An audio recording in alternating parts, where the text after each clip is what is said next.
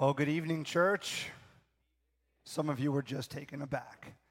I did not smoke a pack of cigarettes today. That's not why I sound like this. If you're new, I do not sound like this normally. Here's what happened God told me, be quiet.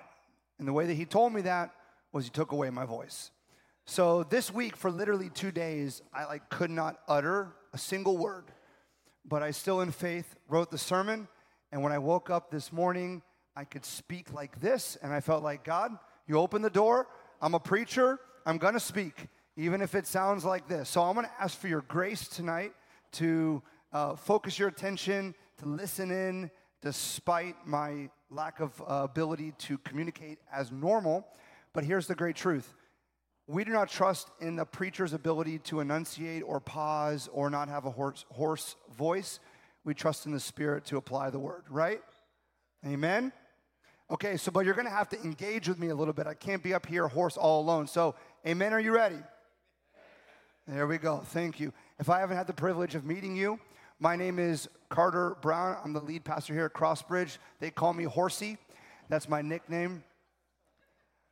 I'm a dad, so I had to throw a dad joke in there. And I may turn around for hot tea. Someone in the back said, try lemon. I said, okay. I've tried about everything possible this week, uh, and here we are. But we're in episode four of our series entitled Forward Living. We started this at the beginning of the year uh, to jump into the book of Joshua and look at selections of this story, this great account of how God worked in the life and the history of his people, Israel, to see how we might begin a new year, how we might be people learning from the past and living not in the future, but for the future, people of forward living faith. And so tonight, the episode is called God is Serious. Do you believe it? Yes, He is. If you don't, He still is. And we're going to see that in chapter 7 of the book of Joshua. So if you have your Bible, you can turn there. I say this every week, but I'm really going to encourage it this week because of the voice. If you download our app and you click on the notes icon, you'll have all the notes that I've placed there. So if you're like, I don't know what he said, it's there in the notes. So you can go with me and move through the sermon. But we're going to jump right into verse 1, Joshua chapter 7, verse 1. Here's what God's word says to us.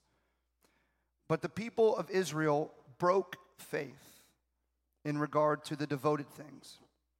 For Achan, the son of Carmi, son of Zabdi, son of Zerah, of the tribe of Judah, took some of the devoted things. And the anger of the Lord burned against the people of Israel.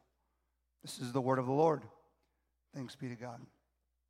This verse, verse 1, is a setup for what is about to happen. So, what we know so far, just in the very first verse, is that Achan has done something wrong. He's taken the devoted things. We'll find out what that is later. And we know that his action has caused God's anger to burn, but not just against Achan, but against all of God's people.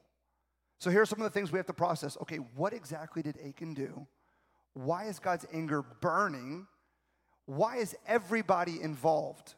Why is God angry at everyone, even though it very clearly says that Achan is the one who sinned? And do they even know what Achan has done? We know as the reader, but do they know? See, they don't know yet what has happened. And that's why this verse is a setup for you to understand what transpi- transpires in the following verses. So, God's people, as we saw last week, have just come off a great victory. God has given them the promised land. They finally crossed the Jordan, and before them was Jericho, the great and daunting walls of the city of Jericho. And God told them, If you trust me, you will see the walls come down. How are the walls going to come down? They're going to march around it. They're going to blow a ram's horn. They're going to shout over a period of seven days. They trust God. They follow that and the walls come down. They are victorious. First nation ever to conquer Jericho. And so they're feeling great. I mean, they're riding high. They feel like, what's next? Here we go. We got to keep going, moving into the promised land. God, where do you want us to conquer? Where are we going? What are you going to fulfill? We can't wait to see what you're going to do. And so, next up is a city named Ai. And so they're like, okay, what are we going to do here? And so Joshua says, listen, kind of let's follow the same script, but we're not going to do the whole walking around with the ram's horns and all that kind of stuff. We're just going to send some spies, like they did before, to see what the deal is with Ai. So they send some spies out. They go into this other encampment and they report back. And the report is hey, listen, it's not like, it's not Jericho. This is a small town. We don't need a lot of people. The spies are like, listen, we don't need the full army. We just need like a few thousand men, maybe. Like, we'll get it done. Joshua's like, bet, no big deal. Let's get the, the men, we'll get a couple thousand people, we'll send them out, we'll conquer, we'll keep moving. They send them out. While they are there, there's a horrible defeat. Israel's destroyed. They have to flee and return. They come back after riding high, thinking nothing can stop them, they just conquered Jericho, but they lose this small encampment of Ai. And it says this it says that the hearts of the people melted and became as water. They were feeling great. And now this little city destroys them. And so Joshua, who is the leader of God's people, is distraught he goes before the Ark of the Covenant. The Ark of the Covenant is where the presence of God dwelled. So he goes before the presence of God and he goes in prayer. And his prayer is kind of like this Hey, God, what's going on? You promised us that you were going to protect us, that we should not fear, that you are going to give all the enemies into our hands, that whatever we put our foot down, that's where we would settle and find victory. And this little encampment has just destroyed us, and we're, we're melting here. Our hearts are heavy. Why has this happened? And God responds to Joshua in verse 11, chapter 7, says this Israel has sinned. They have transgressed my covenant that I commanded them. They have taken some of the devoted things, they have stolen and lied and put them among their own belongings. So, two things here. One is the devoted things are the spoils of battle, in particular, gold, silver, bronze, iron, these type of metals.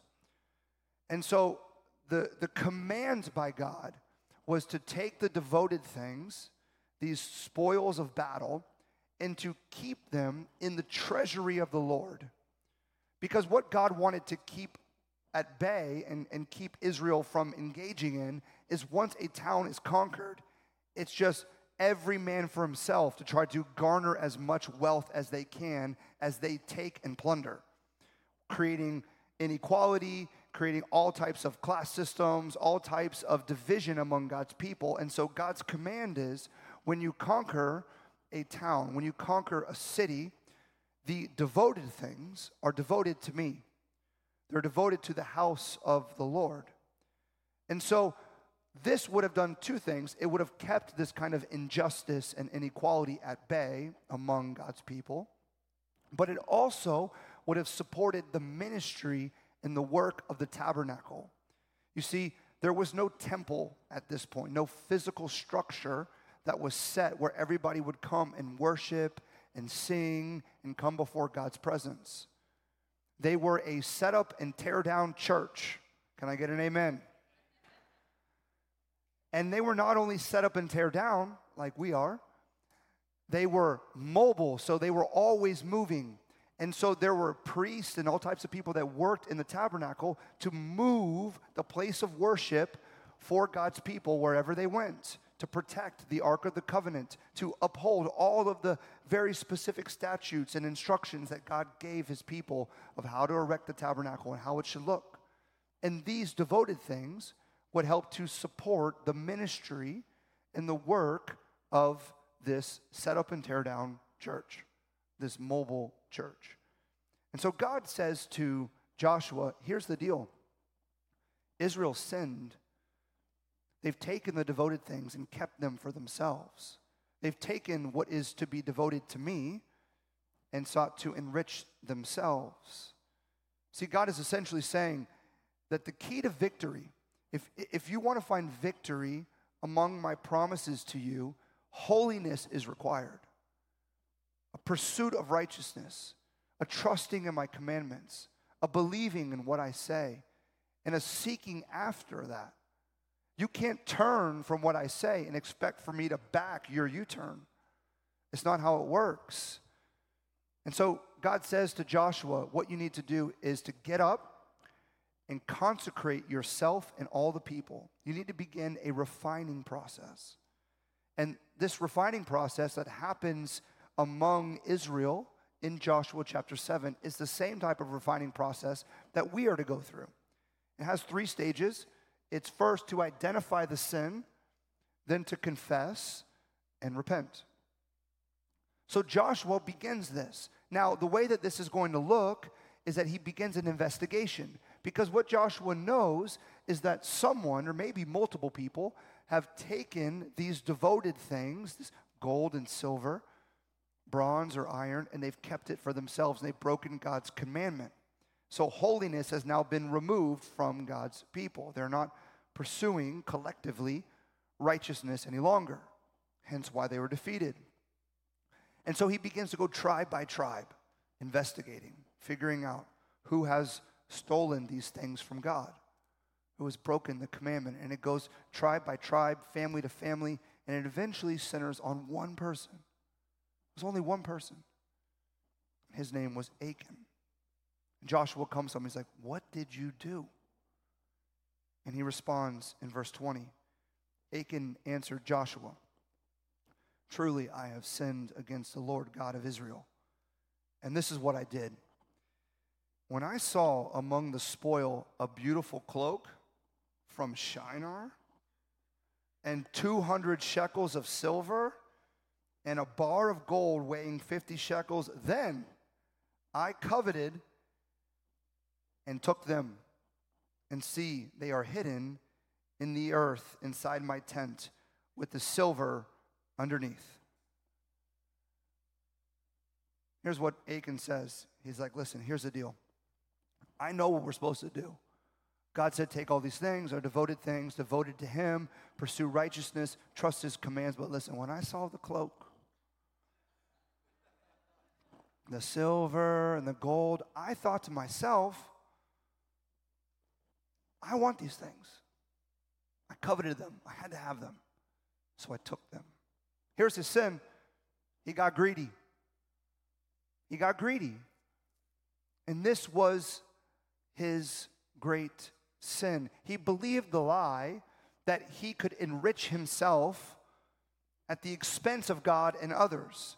He believed that the future that he imagined when he saw these things was better than the future that God promised if he would just follow God's commands. He thought, that's silly. Why would I put these things in the treasury of the Lord? They have enough. But if I take these things, I'm going to be looking good. I'm going to have a lot of money. I'm going to be able to distance myself among everybody else. You see, Achan is not just a random person.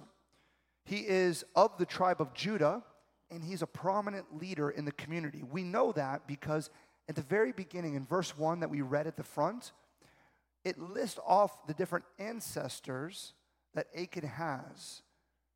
And it's speaking to the fact that he is a prominent figure in the society. He is a role model. And he is greedy. And what made his sin so bad? A cloak, some gold, some silver. It's this it's that he stole from God to enrich himself. He stole from God to enrich himself. You see, righteousness or goodness on Achan's part would have been to see those things and be like, oh, wow, I, I really would love to take those. My heart is, is coveting after these, but God, I'm going to trust you. I'm going to trust your command. You've promised to sustain me. You've promised to enrich me. You've promised to flourish, bring flourishing in my life. So I'm going to take these things, even though I want to keep them and hide them. and I'm going to bring them to your treasury. That's righteousness. Unrighteousness is exactly what he did is to say, I see these things, I covet these things. God, I don't really trust what you have promised. Even though I've seen you take down the walls of Jericho, I don't really trust. I think it's better if I follow my path. Unrighteousness, unfaithfulness. See, from this passage, there are two core lessons that are rising up. It's going to deal with two core lessons. And the first one is this it's the relationship between greed and trust. Greed and trust. Greed, I want to argue, stems from an inability to trust. It stems from an inability to trust. Now, we here in this room know that greed is most commonly associated with selfishness. It's, I want to keep, I want to hoard, I don't want to share, selfishness. And that's why most people do not recognize themselves to be selfish or greedy. If I were to say, raise your hand in this room if you're greedy, how many of you are going to raise your hand? I would bet zero. How many times have you been maybe in a small group, in a community group, a Bible study, or just a collection of friends, and maybe you guys are talking about things that you're struggling with, things that are happening? How many times has somebody said, I'm real greedy? I've been, I've heard that said zero times, but maybe it's because I'm the pastor. Maybe that's why. But I hear pride, I hear you know, deception, all types of other things. But greed, it's not readily admitted. I think in large part because we associate greed only with selfishness. And we don't believe that the reason that we withhold or we lack generosity is selfish. But I want to tell you that greed, I think, stems from an inability to trust because greed is really associated with self protection. Where greed really stems from is the mentality and the lie that if I keep and if I withhold, I'm protecting myself and my family and my future. See, greed is identified not only with selfishness, but really primarily with self protection. It's why we may say things like this I don't have any time or margin in my schedule for you or for that because I need to protect my schedule. Or why we say the reason that I'm not generous with my finances in this season of my life is because I need to protect my family's savings and future, or I need to protect my financial goals. Many people, especially around finances, like, I'll be generous later when I have a surplus, but right now I got to protect my vision, my future, my family, and my goals. Some of us in the office space say, Well, I, I don't want to be generous with my words or with my faith and sharing it with my coworkers or my superiors or those I lead or my friends because I need to protect my job and my reputation. See, greed is more associated with self protection, I think, than even selfishness. The belief that we need to protect our own life and our own future, and it stems from a lack of trust in what God says. I mean, God's pretty clear on who we are to be as people, especially in the realm of generosity. I mean, the Bible is chock full of what it looks like to be a generous person. The truth is, we don't give because we don't trust. Here's what God says about generosity just a few things. If you see another brother or sister in need, give what you can to them. Carry one another's burdens. Share, speaking about your faith, with others. Whoever shuts their ears to the poor will also cry out and not be answered. The generous will be blessed. It's better to give than receive. The one who freely gives gains even more. I mean, God is clear. Be generous. Your whole life, everything that is yours has been given to you by God for you to steward with a posture of generosity, trusting that when you give, it's better. When you give of your time or your talent or your treasure or your words or your faith or your resource, whatever it may be, it's better. You actually receive more. See, the invitation from God is to trust that when you give, you are actually protecting yourself. While greed is the opposite, it's believing the lie of self protection. Here's what generosity does it ushers you and me into a deeper trust in God's provision and his purposes for you. It ushers you into a deeper trust in God's provision and his purposes for you. It causes you to have to live out those, those statements from God that it's better to give than receive. That the person that freely gives gains even more. And I think if we're honest, all of us in this room, we can identify with Achan, with that idea of protecting our future and knowing what God says, but then coveting something and taking it for ourselves. Now, you may not have a coat and silver and gold hidden under the rug in your apartment or under your house. But I would bet to say all of us in this room, I'm including myself, there are things that we withhold. There are things that we keep back, that we hide away. And then we posture, our, posture ourselves differently than maybe that greed that stems from within us. You see, what Achan's not doing here is he's not walking around the camp with a coat on, you know? He's not like, hey, look at me, got a couple money, you know, I'm gonna buy a new tent. He's not flaunting. Oftentimes we associate greed with flaunting, flexing, you know what I mean? Driving around, renting those cars that look like Batmobiles, like a thousand of them, you know what I mean? Like they're all rentals, we know it, but you're still riding with the music loud. You're like, I'm not that. But like Achan, we can be greedy, all of us, because there are things that we withhold, that we hide, Put it here. Let anyone know. Because we covet. And there are things that look good and we think promise a better future than what God says. You see, there's a reason that at this church, during the time of giving, we speak about giving in three ways. We speak about giving of your time and your talent and your treasure because we believe generosity is holistic. It's not just related to money. It's related to giving your time. It's related to giving your talents and serving. It's, it's stewarding your whole life and saying, God, I trust you with everything you've given me. I trust what you say about the power and beautiful result of generosity. So I'm going to step into generosity.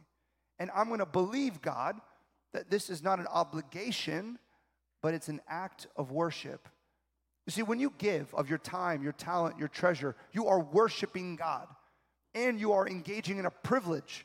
Generosity is a privilege because God says when you give, it's better. It's better to give than to receive. Those who give gain even more. And when you give and you're worshiping, it's literally saying, God, I trust you with this. I'm giving this time, I trust you. I'm giving my talents, I trust you. I'm giving my treasure, I trust you. It pushes down greed, pushes it deep down, saying, God, I'm not going to hold anything. I'm not going to hide anything. Let me, let me uncover what I've been withholding. This is for you, for the work of your kingdom and your gospel. This is relationship here between greed and trust. Achan, who covets, is greedy and chooses self protection over trust in God's protection. It causes God's anger to burn. It says, the anger of the Lord burned against the people of Israel. This is a connection actually to the book of Deuteronomy in the Old Testament, where it says that God is an all consuming fire. And what we see in Scripture is there's two aspects to God being an all consuming fire. There's more, but two primary ones. The first one is that God, being a consuming fire, warms you with his love. When you come around God, it's like when you sit around a fire on a cold night. If you follow me on Instagram, you know when it's 68 degrees, I make a fire.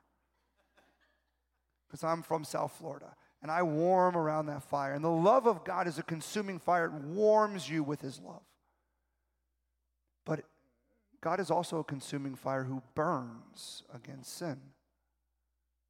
He is holy, He is righteous. There is no tolerating of sin and unrighteousness in His presence. And this truth is developed by, by this connection that happens in this passage between another key figure that we read about in the beginning of the first few chapters of Joshua, where we see the warming of God's love versus what we see with Achan, the burning against sin. We see that between Achan and Rahab. Rahab is a woman who lives in Jericho. She is a prostitute. She runs a brothel, but she believes in the God of Scripture. She believes that she can be warmed with his love, that she should trust him. And so when the spies come into Jericho, she generously, literally gives of her life. There's a chance that she could be found out and murdered. She puts her life on the line to hide the spies, helps them escape. And when God gives Jericho over to Israel, as a result of her betraying her own people, and trusting in God and aligning herself with God's people, she's saved, and her whole family is too. She's warmed with the love of God, the acceptance and grace and forgiveness of God. And then we have Achan. I mean, he's born and raised in the set up and tear down church. He's been with God's people his whole life. He just saw God bring down the walls of Jericho. But when he sees that cloak and that silver and that gold, and his heart starts to covet, he's like, you know what? I do know best. And he betrays God's people and he betrays God and he takes and he hides. And the result is his life is destroyed and his family's life is destroyed. Seems harsh, right? I mean, he coveted, yes, not good. He sinned, not good. He was greedy, not good. But does he deserve to be destroyed? And here's the second lesson. And it's the uncomfortable one for us as Westerners. And that's this God is serious about holiness. Serious about it. He is serious about holiness. So serious that one man is the offender Achan, but everyone is guilty. Think about that. God's anger burns against all of Israel. Wait, wait, wait. They didn't do anything. They took the devoted things, maybe they coveted, but they gave them to the treasury of the Lord. One man's sin causes God's anger to burn against all of them. Why? Why is that? It's because Achan's sin robbed the whole nation of its pursued purity. The key to victory was their reliance on God, their devotion to God, their trusting and following in God's commands. It was their pursuit of holiness. And because Achan decided to take a U turn, it destroyed that pursuit for all of them. It's like making cookies and you're making the batter and you have one rotten egg and you're like, that's just one and you crack it in and you mix it up, like the whole thing's bad now. God's serious about holiness. There's impurity in the camp, there's a lack of righteousness in the camp. And this brings out the second dimension of how God is serious about holiness. This is another thing that we as Westerners have a hard time here, at least in America, understanding, and that's this corporate guilt and individual responsibility go hand in hand. Now, if you are a byproduct of the Enlightenment and Enlightenment thinking, you elevate the individual. It's what we do in this country. We elevate individual responsibility, and rightly so. But what we diminish is corporate responsibility or corporate guilt. We're okay with corporate guilt as long as everyone involved is somehow complicit. If, a, if a, everyone goes down, then it's okay as long as everyone has some type of connection to it. And yet, here in Scripture, we see a very different reality, a much more nuanced reality between individual responsibility and corporate guilt. I want you to consider the call of the church. All throughout Scripture, we see this kind of jarring, if you really look at it, call to how we are to view ourselves and each other. For instance, we are told that we are to mourn with those who mourn and rejoice with those who rejoice. So even if you are not in a state of mourning, if a brother or sister is in a state of mourning, you are to enter that space with them and be joined with them. Even if you don't feel like rejoicing and praising, if there's a brother or sister that is in a place of rejoicing and praising, you enter that space with them and you praise and you rejoice. Why? Because the Apostle Paul sh- spreads this out across all of his letters, but very clearly in 1 Corinthians, he says, We are one. He says that we are one body, we have one spirit, one Lord. Then listen, one faith, one baptism. Uh, this is kind of jarring, right? Because as an individual, you have an individual body. You have the Holy Spirit that's personal and living within you as an individual. Jesus is your Lord. When you pray, you pray to a personal God who is personal to you as an individual. You have your own individual faith. You are not saved by the collective faith, you have to have your own faith. And you have your own baptism experience. Powerful, meaningful. But yet, you are linked to the brothers and sisters in Christ where you are one faith, one baptism, one body, one Lord, one Spirit. Why? Because the church isn't a collection of individuals who gather for worship and programs. That's not the church. The church is a community of individuals that form a collective, like a spider's web as the Apostle Paul says, a body. You are a collection of individuals who form a corporate entity, a body. And when one mourns, you mourn. When one rejoices, you rejoice because you are linked. And this also connects not just in the tears of struggle or the joy of success, but also in struggles in sin in brokenness. Again, consider the Apostle Paul. He writes to the church in, in Corinth, in 1 Corinthians, and he writes to everyone, but he addresses individual sins. He speaks about individual situations that are involving just a few people.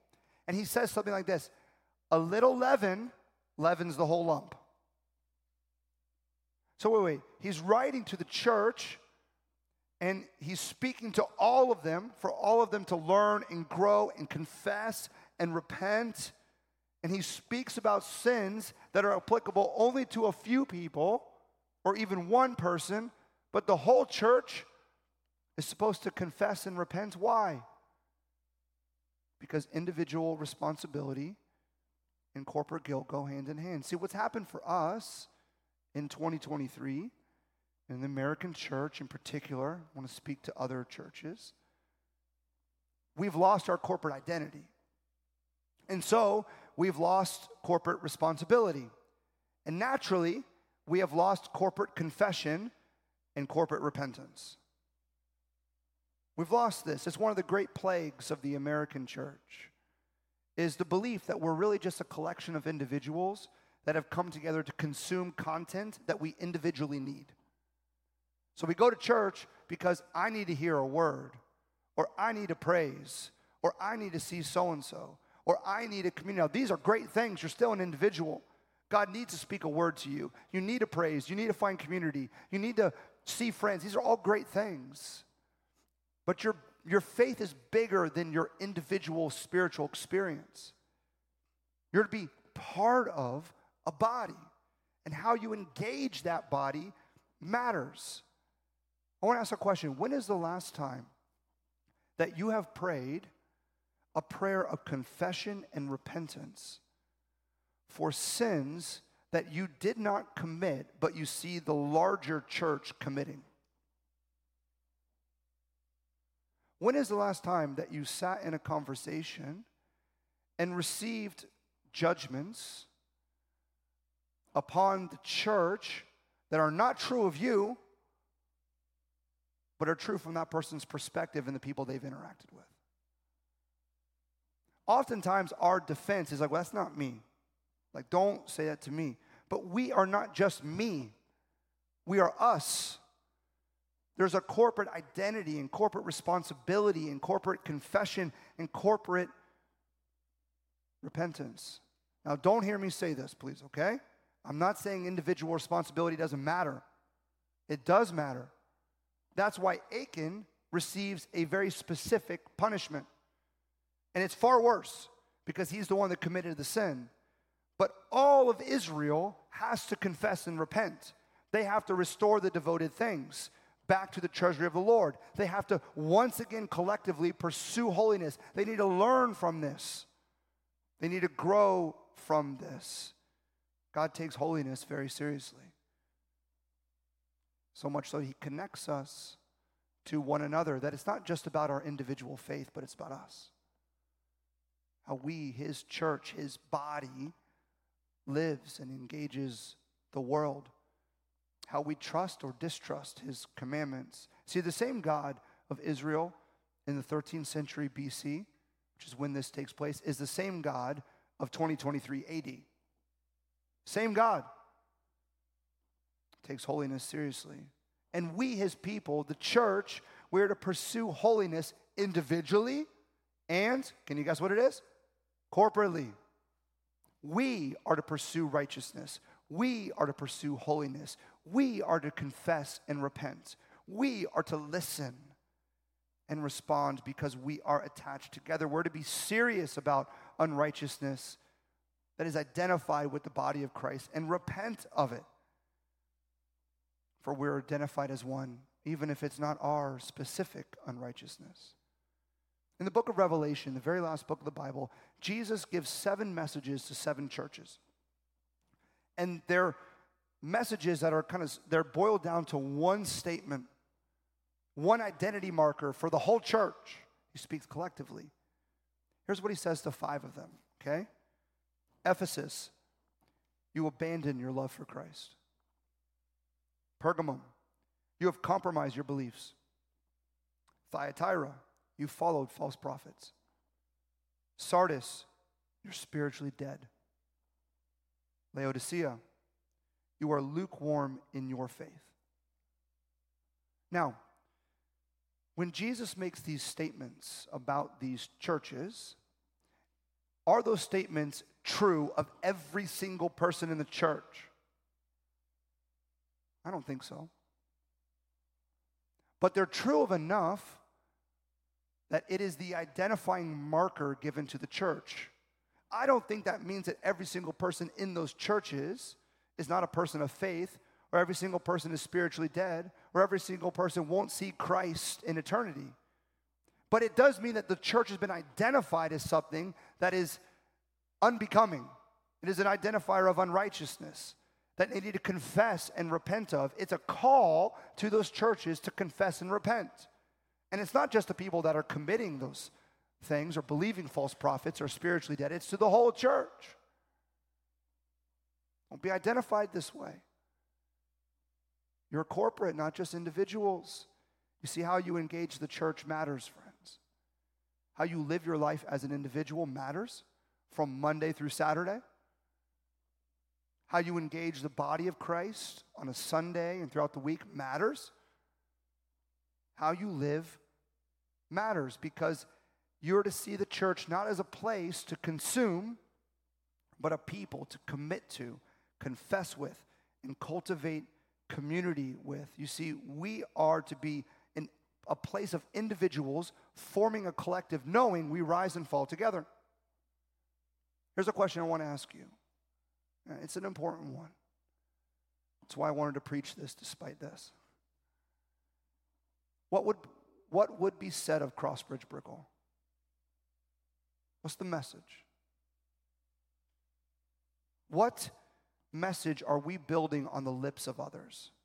Not just when people come to a service on Sunday night,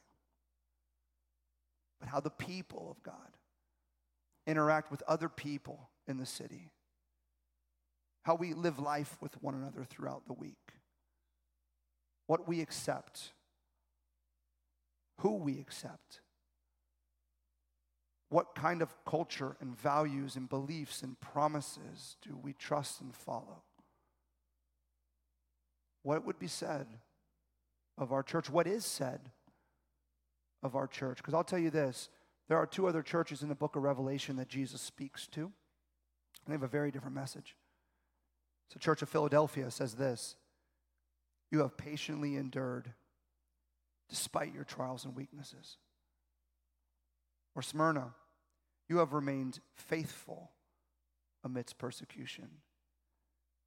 We at Crossbridge are pursuing these messages endurance, reliance on God, faithfulness. We want to be a people that are pursuing holiness. Listen, we are not pursuing numbers. We're not pursuing prestige. We're not pursuing anything but holiness, following God, relying on God, being faithful. We want to be a community. When people say, oh, you go to Crossbridge Brickell, oh, they love the city. They love people. They welcome all people. They're serious about their faith. They're not judgmental, they're warm. They want when I come in, I feel warmed with love. So many more messages we could say, but this is who we are to be. We want to be people that are pursuing holiness. You know what holiness means? It means to be set apart. I hope that we do not live as people that look like everybody else Monday through Saturday. The only difference is we go to church on Sunday when they're watching Netflix. For real. Are we living set apart? And here's my question to you Will you engage that? Will you pursue that, not just as an individual, but corporately with us? Will you live generously, trusting in God's provision and His promises? Will you pursue holiness? And here's what I want to tell you, and this is the great news, this is the good news. You can pursue generosity and you can pursue holiness with freedom. You know why? 2 Corinthians 5:21 says this. For our sake he made him to be a, to be sin who knew no sin so that in him we might become the righteousness of God. Do you see that? The connection between the individual and the collective.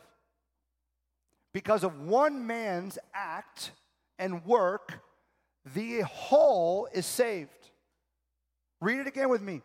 For our sake, he, that is God the Father, made him, that is Jesus, to be sin. But he knew no sin.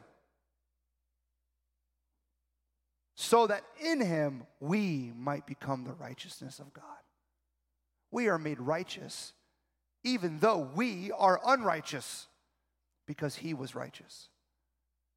Praise God that the individual and the corporate are connected because that is the backbone of our faith. That we, as the body of Christ, the people of God, are forgiven and loved and warmed with the Father's love because He took the burning anger of God the Father on the cross for our sin. God's, God is serious about holiness. He's so serious about holiness that He sent His only Son to die so that we might live set apart and with Him for eternity. He's serious about holiness. His anger burns against sin, but your sin was paid for, friend. Your shame and your guilt was paid for. Your coveting the cloak and the lifestyle, it was paid for. So you can live generous. You can pursue holiness. You can live set apart. You can say, hey, you know what? After tonight, this could be a new week. I'm going to rely on you, God. I'm going to pursue holiness and generosity with freedom. So tonight, no, because of Christ, the individual that gave corporate effects, that you do not have a God who's burning against you because of your sin or mine. He wants to warm you with His love, but He calls us to refinement, to confession and repentance and growth, to pursue holiness, because the key to victory is holiness. It's living set apart, it's trusting what God says. Amen. I want to close this sermon by reading uh, together a corporate uh, prayer of confession and repentance. This comes from the Book of Common Prayer, and it's an ancient prayer that I want to invite you uh, to read aloud with me because we are one. And so we confess and repent together as one as well. So, will you read this with me? Almighty God, who does freely pardon all who repent and turn to him, now fulfill in every contrite heart and promise of redeeming grace, forgiving all our sins and cleansing us from an evil conscience through the perfect sacrifice of Christ Jesus our Lord. Amen. Would you continue in prayer with me?